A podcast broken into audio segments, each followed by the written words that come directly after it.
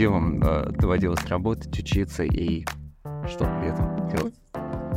И я закончила Ленинградский Санкт-Петербургский университет МАТМИХ. Да. Ну, так как всю жизнь интересовалась психологией, то еще получила второе психологическое образование и просто интересу ради э, отучилась э, в аспирантуре при Российской Академии Наук. Поэтому некоторые сведения, которые вот я сейчас буду говорить, они а, ну, не столько мой жизненный опыт, а сколько может быть исследований наших ученых, достижений нашей Российской Академии Наук.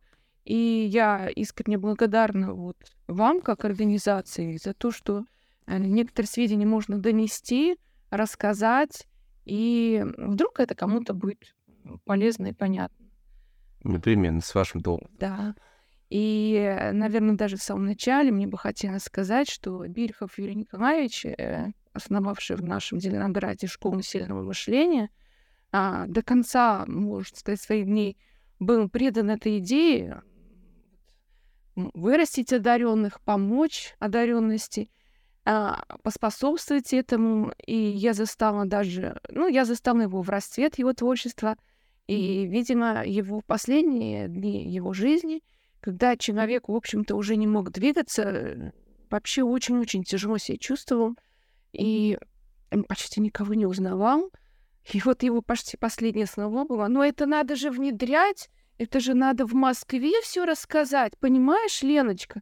Mm. То есть это очень важно. И если кому-нибудь э, результаты нашей беседы понадобятся и помогут, то, ну, это здорово. Прекрасно. Ну, а так, э, вот я работала в лаборатории по работе с одаренными детьми, э, преподавала там ТРИС, вот, э, просто вела какие-то занятия там по интересной математике. Вот. Ну и самое главное, что мы уезжали с детишками вот в лагеря, как бы большой такой, ну, технологический опыт. Прекрасно. Я просто, что мне приятно, вы сами же подготовили великолепные вопросы, я бы лучше, наверное, не сочинил. Если вы дадите на них ответ, я думаю, уже нашим слушателям очень много э, и типовых вопросов, которые у них возникают, и вещей, может, о которых не все задумывались, но важны. Вот здесь изложено. Я думаю, если мы примерно по этому плану будем двигаться. Ну да. И вот сегодня а, как бы много о чем хотелось бы поговорить э, и рассказать, может быть. Но вот э, впереди школа, впереди у нас э, печальный месяц сентябрь, потому что вот заканчивается лето, и детишкам идти в школу, и он ответственный этот месяц. И хотел бы поговорить о том, насколько ребенок готов к школе, а, когда его стоит отдавать в эту школу. Вот. Рано, поздно. Вот. И начать свой разговор я хотела бы с известной, в общем-то, а, ситуации, рассказанной исследованием Пиаже, да, когда он а, идет с ребенком пятилетним где-то там в садик и задает ему вот такой вопрос. А, как ты думаешь, вот мы идем в садик, а он а куда идет? Ну, ребенок смотрит, ну, ну, говорит, за нами. Правильно. А когда ты идешь дальше в садик, а я пойду на работу, у нас за кем пойдет? И тут ребенок каждый без сомнения отвечает за мной в садик. Ну, я же ее вижу. Да. То есть нам взрослые, и тут мы взрослые понимаем, что ребенок, он на какой-то другой планете находится. А что-то он за тобой в садик-то, а, а за мной на работу. Вот. И так вот маленький ребенок пяти лет, э, вот это один из таких моментов, который нам взрослым, в общем-то, не заметен. Он еще пока на другой планете, на другом мировоззрении находится. То есть пока что Луна идет за ним. И если в этот момент мы его отдаем в школу, то мы должны понимать, что вот его эгоцентричная система, она еще не разрушилась, и он не осознал весь ужас вот этой ситуации того, что мир создан не лично для тебя, не всегда под тебя, и не всегда именно тебя в нем должны хвалить.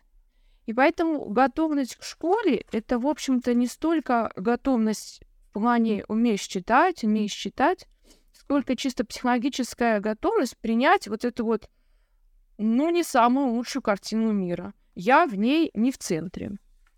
Вот. И здесь а, опять же, ну, если еще раз привести какой-то пример, а, вот э, мы все взрослые, ну, сейчас я бы хотела каких-то таких банальных вещей не касаться, их все родители, в общем-то, знают, там, читали, наверное, а может быть, что-то таким, такого интересного рассказать. Э, все мы, наверное, обратили внимание, что букварь у детей разноцветный. Как вы думаете, почему? Простейшее предположение это что детям интереснее цветные картинки. Да, а красиво, да? Ну, глубже восприятие. Ну, веселее. Веселей, да, вот и нет. Ну, то есть и веселей тоже. Вот, и веселей тоже, и красивее, да. Но а, дело в том, что букварь, он а, призван к тому, чтобы у человека появилось слитное а, чтение, да, то есть не просто п, а, п, а, и вот сложить папа, вот сложно, м, а, м, и вот он мычит, и вот и, и не получается это слово, все буквы знают. Так вот именно э, цветная картинка, э, разноцветная в словаре, она активизирует право полушария, и возможности слитного чтения упрощаются. То есть это очень важно, когда ты начинаешь читать букварь, чтобы он был разноцветным. Ну, это большая помощь, скажем так. И это все не случайно. И это еще одно доказательство того, что планеты детишек и наша взрослая планета, они вот рядышком, но они немножко другие. Мы пока их не совсем еще э, как бы понимаем, и они не совсем понимают нас, взрослых. Нам почему это все просто, а вот им как бы не совсем просто. Да. Э, если уж коснуться вот опять же чтения, раз уж мы коснулись букваря, то дальше вот это уже мой личный опыт. Значит, ребенок, ну, много кого там обучали читать, вот, и, соответственно, хотелось бы э, коснуться интересного опыта, а когда ребенка начинать читать, и в какой момент э, обучение чтения э, будет для него легко и радостно. И, и вообще хотелось бы, чтобы он потом еще и читать любил. Да, чтобы еще и любил да, после этого. Да, да. Э, вот это вот чисто уже мой вот личный опыт, наверное. Э, я поняла, что ребенок с легкостью обучается чтению, обучается буквально в течение недели, uh-huh. если он научился собирать 120 пазликов. Uh-huh. То есть понятно же, что чтение, оно должно добавлять ну, какую-то радость и понимание того, что ты читаешь. То есть если ты помнишь начало фразы, и, и конец фразы, и можешь как-то все это осмыслить, то вот тогда читать интересно. А если ты прочитал первые две буквы, пока дошел до конца слова, забыл, что уже в начале, и все это вот в едином поле пока еще не укладывается, да. читать тебе рано. Ты просто вот эти обрывки каких-то слогов, букв, они не будут складываться в смысловую единицу, и ребенку, во-первых, будет неинтересно, во-вторых, это просто непродуктивно, и он не начнет пока читать. Вот читать это в смысле вот прочитывать и понимать, о чем речь. Но как только вот в более интересной обстановке он начинает складывать 120 пазликов, я прям даже это число четко заметила. 120. в виду пазл? Ну, пазл. Настоящий 120 элементов, да. То есть это что говорит? Что он в поле зрения, да, может держать достаточно большое количество элементов, анализировать, куда его вставить, и вообще вот вся эта картинка у него в поле зрения, да? И вот как только этот вот час X наступает, ребенок с легкостью учится э, чтению, я вас уверяю, неделя, и он уже читает бедно. Вот. И, и, и, и раньше не стоит его мучить. Ну, это мое частное мнение, на этот счет ничего никогда не читала, но вот многих так обучила, так оно вот получается. Вот. Итак, мы говорим э, сегодня о школе, о поступлении в школе, в школу. И здесь э, заботливые родители зачастую обнаруживают, что уже к шести годам ребенок умеет читать, умеет читать, и, наверное, хочется его отдать в школу пораньше. Ну и можно даже еще похвастаться, что он так рано в школу ушел. Да, нам бы всем это хотелось. Вот. И опять же, если коснуться исследований ученых, то м, обнаружено, что э, к индивидуальному обучению практически все дети готовы с 6 лет. Это не новое, это не, не оригинальное, это не суперспособность, это все так могут к индивидуальному обучению. Но к массовому школьному лет с 8. И в этом смысле первый год, 7 лет, он больше посвящен тому, чтобы э, научить детей общей организации, мысли о том, что если кто-то говорит, то это тоже важно, и если ставит оценку Пети лучше, чем тебе, то это вообще не хотят тебя оскорбить, а просто, возможно, он и вправду что-то лучше сделал. И я за... мне посчастливилось работать в школе с замечательным директором э, Сычевой Лидией Николаевной, вот, э, учитель, учителем Светланой. И э, вот, знаете, одно из ведущих таких каких-то правил, вот я застала, которым учили де- детям с первого дня, это вот трудно им как-то, в общем, давалось, но как бы настойчиво этому. Как правильно сказала Маша, и дальше продолжить. То есть идет обсуждение чего-то, ребенок не слышал, то, что сказал, да какая ну, разница. Он да, он, он, он вообще только вот готов сказать только, что он подумает. То, что только что Маша, Петя сказали то же самое, он, не, он даже этого не слышал. Это вот вообще все не важно. Он, если что-то в нем мысль какая-то произойдет, он прям должен прям сразу выкрикнуть. Это, это трудно вообще сдержаться, руку поднять. И вот первый год он посвящен тому, чтобы вот выработать себе эту привычку, как правильно сказала Маша, вот сказать, услышать, что-то Маша сказала, и дополнить, не повторяясь. То есть не, не знаний добавить, а вот именно вот это групповое сотрудничество, оно и как бы порождается первым годом. Это не столько знаний касается, то есть дети, как правило, там уже задачки умеют решать и читать, Немножко, а вот, а вот это. И, и только реально, получается, с 8 лет начинается ну, такое обучение чисто научное, вот уже какие-то сложности. Передача знаний. Передача знаний как таковая, да. И в этом смысле очень важно, чтобы вот этот первый год а, ребенок пережил а, как-то хорошо, не обиделся, его не обидели, а, не, не отбили охоту учиться и познавать. Потому что если в этот момент появляется что-то с его точки зрения оскорбительное, то бишь, ну, двойка, как-то обидели его у доски, чего-то как-то вот, э, то может так случиться, что дальше ему уже в школу учиться не хочется, изучать все не хочется, и вообще это все очень тонко. И поэтому неспроста в многих школах э, так настояли, что оценки не ставятся. И именно потому, что ну, уже очень легко оскорбить. И опять же, в этом мы отличаемся от маленьких детишек тем, что у маленьких у них до определенного возраста, это как раз от первого начала второго, не разделено понимание я плохо написал работу домашнюю, и я плохой человек. То есть мне три — это значит оценка моей личности. Вот я такой плохой, совсем-совсем плохой личностный человек. И вот это вот пониженная самооценка, она может остаться дальше человека на всю оставшуюся жизнь, ну, либо, опять же, отбить охоту в дальнейшем обучении. Это очень печально. И, и так редко удается в условиях массового обучения каким-то образом уйти от всего этого. Ага. Да, что, видимо, пошли по пути наименьшего сопротивления, давайте не будем ставить оценки. Ну, а, ну какие-то там звездочки, какие-то поощрянки, вот. А в этом смысле школа Вальдовского пошла дальше, и вообще всю начальную школу давайте не будем ничего ставить. Что еще хуже, если честно. То есть первые два года я согласна, но когда не ставятся оценки в третьем, и в четвертом, то есть человек э, решает не пойми как, куча материала пропущена, родители не видят, и неправильно запом... запоминаемый материал, неправильно оформляемая работа, нечетко э, прописанные какие-то вещи, которые важны, ну, они потом с ним так и останутся. Да, то есть инструментом оценки не научили пользоваться, да. оставив его на уровне хорошо-плохо. Да, да. То есть вот, в принципе, лет с 9 после 8 mm-hmm. спокойно можно ставить любые оценки, ребеночек уже подрос, он же с печалью осознал, что в этом мире вот он и не самый главный цветочек, mm-hmm. и могут ругать, и может быть что-то не так, и для этого нужно напрягаться, и самое время получать заслуженные оценки и стараться их как-то исправлять.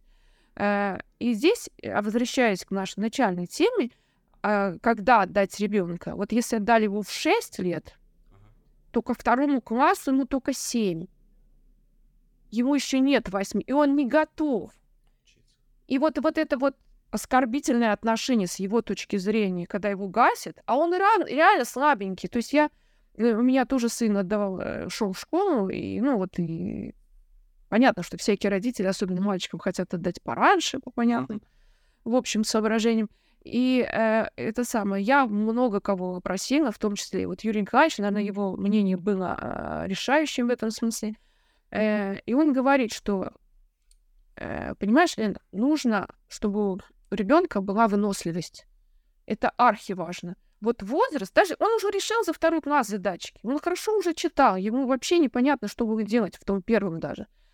Но понимаешь, говорит, выносливость и вот это вот понимание мира и жизни, да, что вот э, нужно как-то психологически созреть к тому, что ты человек, тебя могут критиковать, ты должен иногда стараться, ты можешь получить тройку, но потом пятерку. Ага. Вот, чтобы вот он к этому дорос, да, отдай в этот год его в спорт, отдай в музыку. Ну, не надо его проводить, мальчика, через вот эти все испытания. И то, что у нас очень часто дают мальчиков в 6 лет, как бы заканчивается тем, что они реально не готовы, ручка еще слабенькая. И пишет коряво, значит, куча нарицаний в русском языке. И, кстати, этот корявый почек так и останется. И вот он останется, кстати... Нет, потому что если ребенок занимался спортом, а, то у него вот эта кинестетическая память движения настолько сильна, что вот оно уходит вот в память движений, и он потом, ну, как походка, а, как осанка. И он, она остается. Мы знаем все, как нужно нам сидеть ровненько, но мы сидим, как сидим, ходим, как ходим. Мы знаем, но вот все равно делаем. Ну, делаем, да. И он также коряво будет писать. То есть я просила очень много мам, они говорят, вот, и вот как он ушел, как ручка слабенькая начала писать коряво, так он до сих пор пишет. Он может э, печатными буквами написать две строчки, и дальше снова сойдет на свой корявый почерк, и заканчивается это тем, что в одиннадцатом классе э, как бы он пишет вторую часть объяснения, а ему не зачитывают, потому что это нечитабельно. Ну, ну вот так. Вот, поэтому это, в общем-то, лучше не делать. И второе, а, опять же, ребенок, мальчики особенно, уходящие в 6 лет в школу. То есть э, я работала в школе, получив хорошее очень образование, мне очень хотелось все равно поработать в школе, вот, э, вот, и я в реальности их вот видела. Особенно пацаны, пока все не передерутся, пока не выяснит, кто из них главный и самый сильный, вообще никакая учеба не до этого. Не до этого. Это все не важно. Нужно расставить приоритет основной, уважаемый, авторитетный, и только потом, чуть попозже, начнется вся вот эта вот возня с учебой. Соответственно, если приходит мальчик, который на год младше своих ровесников, то, ну, как бы, то все, он обречен. Mm-hmm. Это реально очень тяжело. И, ну, в дальнейшем, как и учиться ему тяжело, так и выстраивать отношения с мальчиком. И еще раз повторяю, для пацанов учеба всегда второстепенна по сравнению с э, отношением с ровесниками. И так будет до 11 класса. Вот. Поэтому, ну, здесь вот, э, если вы не хотите как-то подставить своих мальчиков, ну, вот я бы их точно не отдавала. Ну, а выслушав вот все рекомендации, мы, собственно говоря, своего сына, вот он там наш, Вова, а, все-таки отдали его у нас как раз летом родился, могли отдать 6, отдали все. Вот. И я хочу сказать, что это позитивнейший опыт. То есть человек пришел легко, вот легко, в любой драке. Я возвращаюсь, мне говорит, вы знаете, ваш Вова дал мальчику э, по глазу. Я думаю, боже мой, в растяжке, как он мог? Я уже сто раз его ругать. Он говорит, мама, он обижал мелкого. Поэтому я его повалил на землю и придавил. И все. И это по-мужски правильно говорит. Пусть со мной дерется. Я ему сказала, бейся со мной, не трогай маленького. Вот. И он мог себе позволить, потому что физически сильнее. То же время им там сказали что-то читать, и за каждые 10 страниц нужно прицепить кружочек. Вот почитал 10 страниц, прикши на кружочек. И вот такая змейка получается. И, в общем-то, ну, казалось бы, позитивный опыт или там предложение учиться, чтобы дети больше читали. Правильно? Ну и вот они дали, дети начали читать, и вот какой-то промежуточный результат. Опять я прихожу в школу, опять какая-то мама спрашивает, Вова, чей тут сын? Я думаю, боже, опять где-то дрался. А, а я говорю, а что случилось? Она говорит, вот из таких, как ваш Вова, теперь наши дети вообще не читают. А что произошло? Потому что надо было за каждой страниц читать. Вова, за, Вова начал читать Гарри Поттера. Кстати, не дочитал. Последние 10 страниц он так и бросил. Все, он как бы, ну, в смысле, дочитал, понял, что оторвался от всех. И, а зачем? Ну, это уже не так важно, чем там все закончилось. И вот он при, прицеплял эти вот. И когда его змейки хватило спортзал окрутить три раза вот по периметру, да, и все дети со своими этими змейками, там, не знаю, в 10-15 кружочков, ну, а просто сил нету. Тут же хвастаться-то нечем, он старше на год своих пацанов. А, И если ты старше на год, да, ты выносливее, ты больше можешь прочитать, ты быстрее можешь прочитать.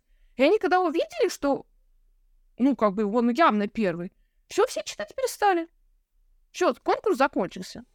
То есть, и он, и, и это еще один шаг к тому, что э, вот вы даете ребенку карт-бланш такой вот, если он старше, он просто выносливее, он, он круче остальных, у него проще быть лидером и не заморачиваться по поводу того, как он там будет расстраиваться, не расстраиваться среди своих ровесников. Он спокойно учится, спокойно какие-то вещи там осознает, что-то делает, смелее растет. Вот, э, ну, и, ну, по мне, вот это действительно очень важно. Ну, впрочем, каждому решать. А, и я, естественно, опрашиваю каких-то родителей, там еще что-то. Я э, пыталась выяснить, ну, а минусы? Вот отдали ребенка позже. Может быть, и минусы какие-то есть. Минусы тоже есть.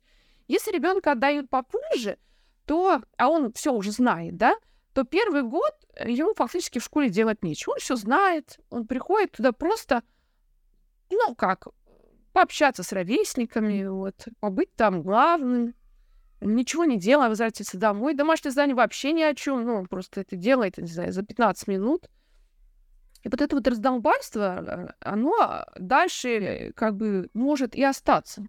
То есть, Да. э, и, и, и когда вот уже пора бы включиться и серьезно начать работать, а он привык уже так, что школа это легко, это 15-30 минут и дальше гулять.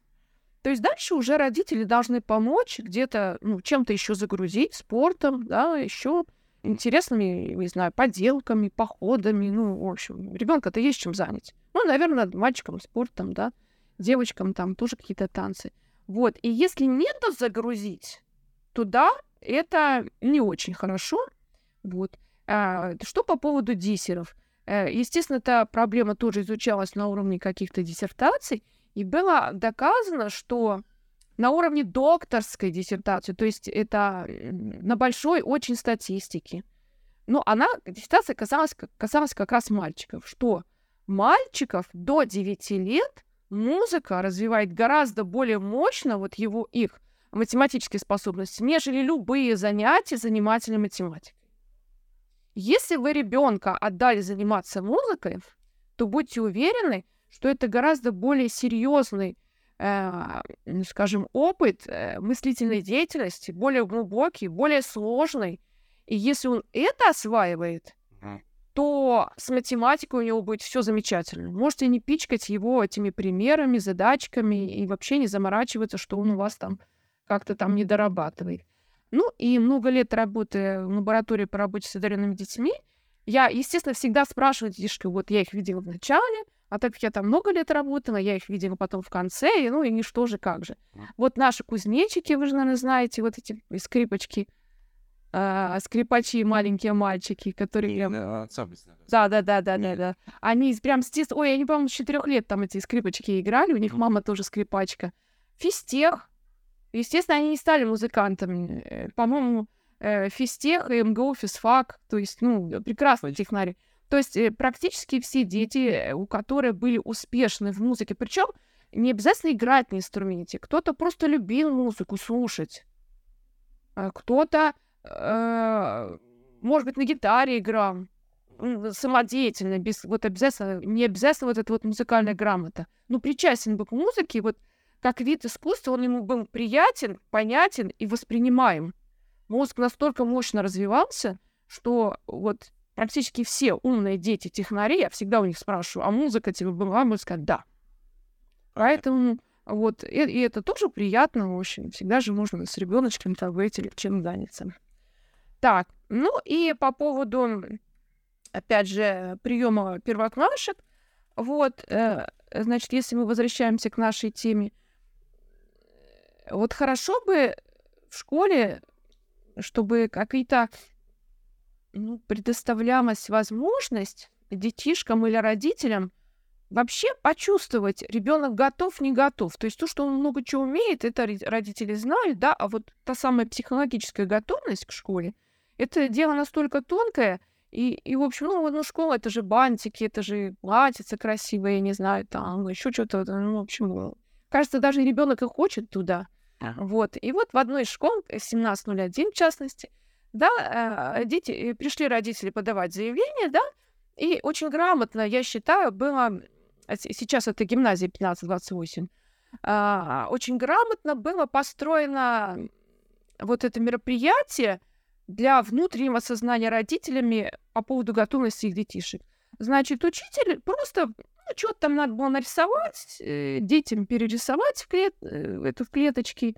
Вот, и, и, значит, они вот что-то там рисовали, перерисовали, и учитель говорит, ну, прошелся по рядам, выбрал, говорит, вот, вот работа прям вот Мишина, прям идеально написано. Посмотрите, клеточки правильные, и, и рисуночек правильный, и число треугольничков посчитано правильно.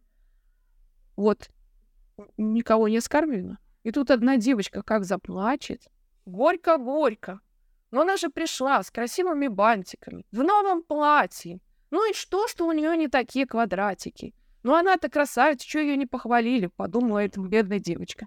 Вот. И, слава богу, мама оказалась абсолютно адекватным человеком, как бы, мы говорим, ну, можете и дать, она реально много чего знает. Но к школе она пока не готова. Просто а, убьете в ней всякую вот э, радость познания, и, и ей будет реально очень обидно.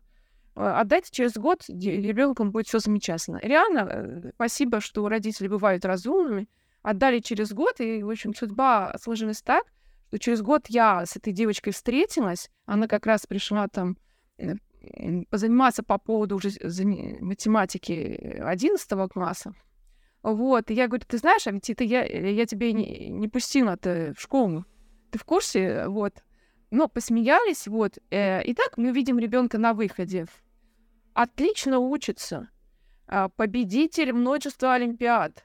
Призер мэрии Москвы среди сочинений что-то там на свободную тему. То есть выросла девочка творческая, умненькая, успешная. Все ей интересно. Слава богу, вообще не убили ребенка. И вот эта вот эм, радость познания в ней никуда не ушла. И ничего абсолютно она не потеряла, то, что пошла годом позже, и, и плюс еще и танцы, еще и красавица. В общем, танцами позанималась, и нормально. Вот, поэтому э, примеров положительных больше, чем отрицательных, если вот э, ребенок попал туда вовремя. Вот. Ну, что еще? Сказала. А... Так, ну, еще э, хотелось бы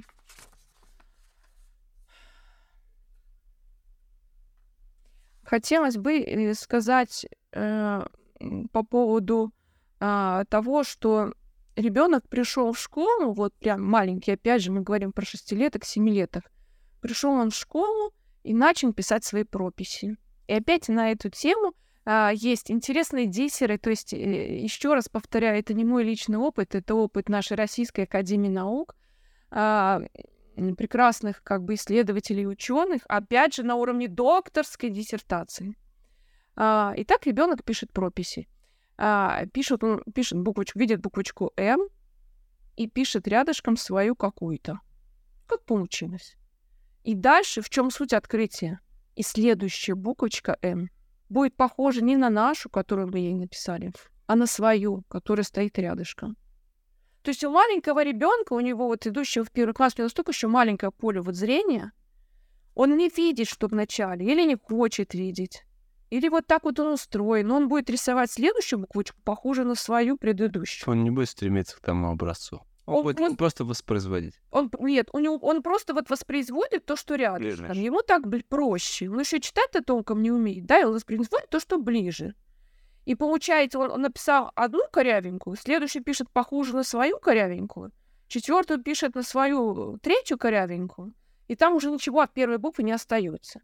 И если ребенок занимается каким-то спортом, э, рисованием, ну, в общем, вот эта память движения у него сильно развита, за вечер он может так натренироваться неправильно писать, что потом вы потратите две недели, чтобы написать правильно. Ага. Поэтому огромная просьба к родителям. Вот э, маленький ребенок пошел в школу, это никак не никак не обидит ни вас, ни его, Э, и ничего это не характеризует, что он не самостоятельный. Вы должны сидеть рядышком. И вот он написал буквочку «М», как смог.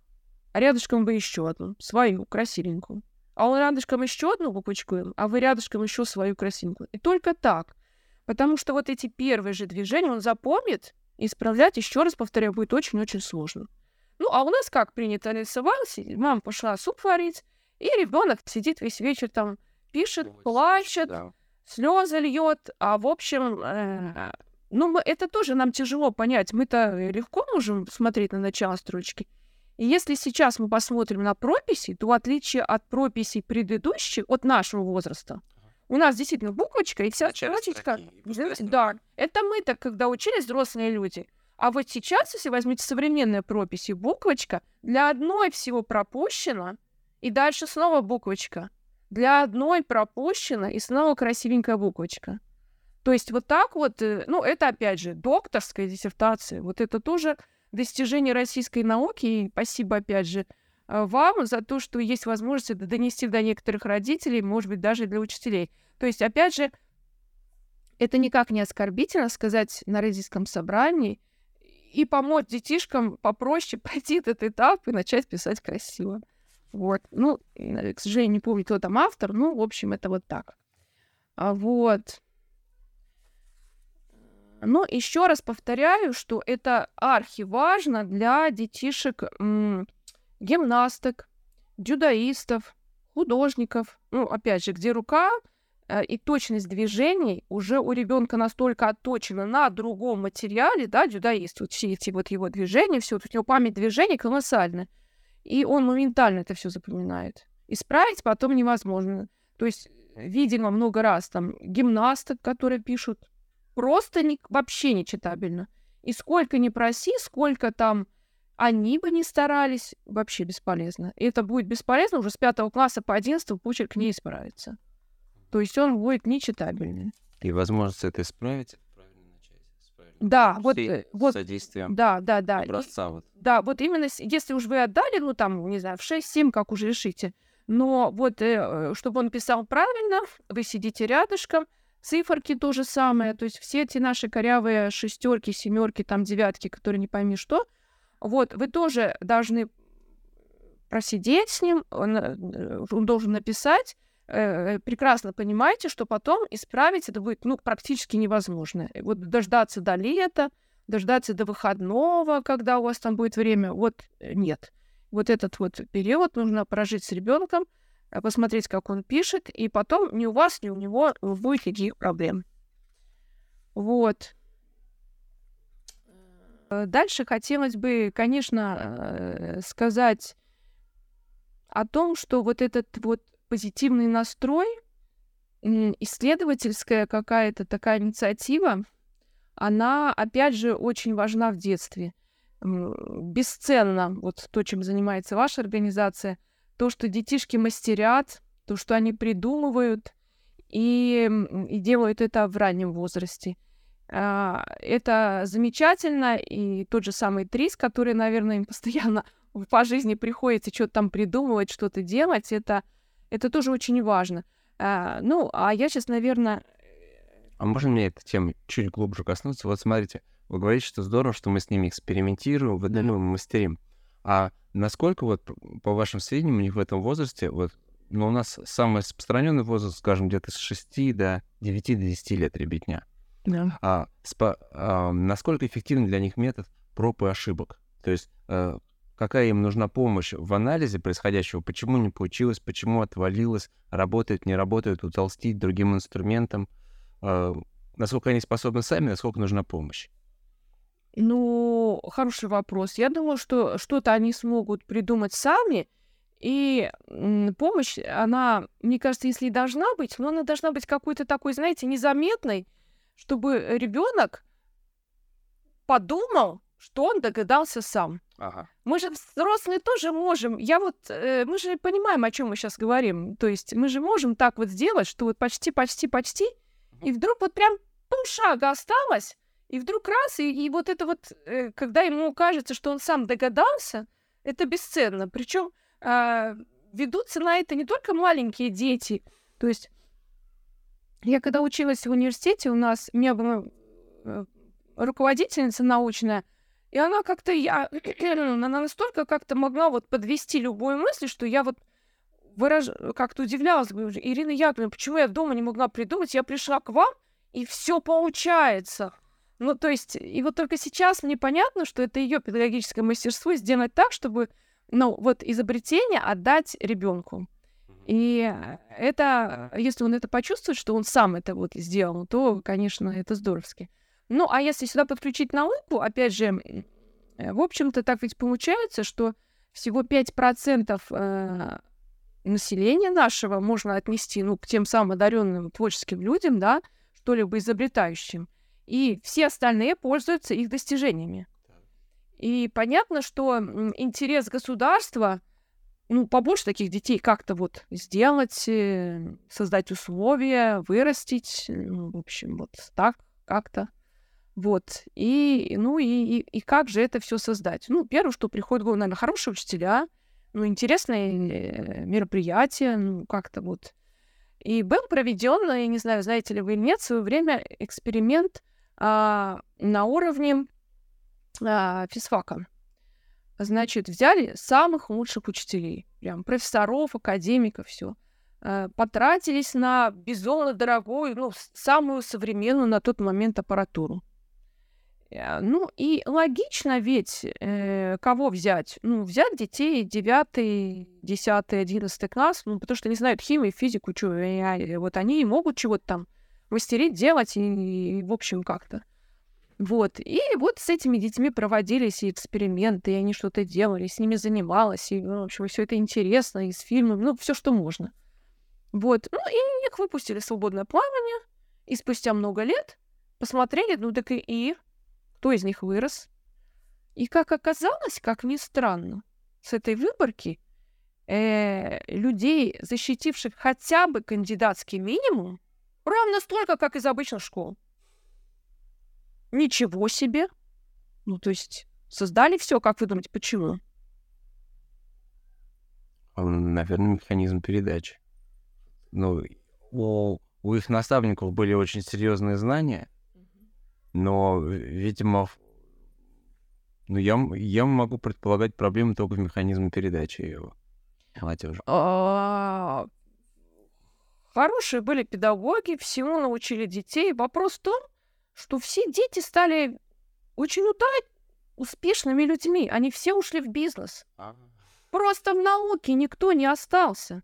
И э, ситуация сложилась так, что если э, ребенок уходит в изобретательство, в конструирование, вот какие-то такие вещи в возрасте 9, 10, 11 класса, как выяснилось, вот позже седьмого класса, да, то у него правильная позиция в жизни. Наука еще никому не добавляла денег.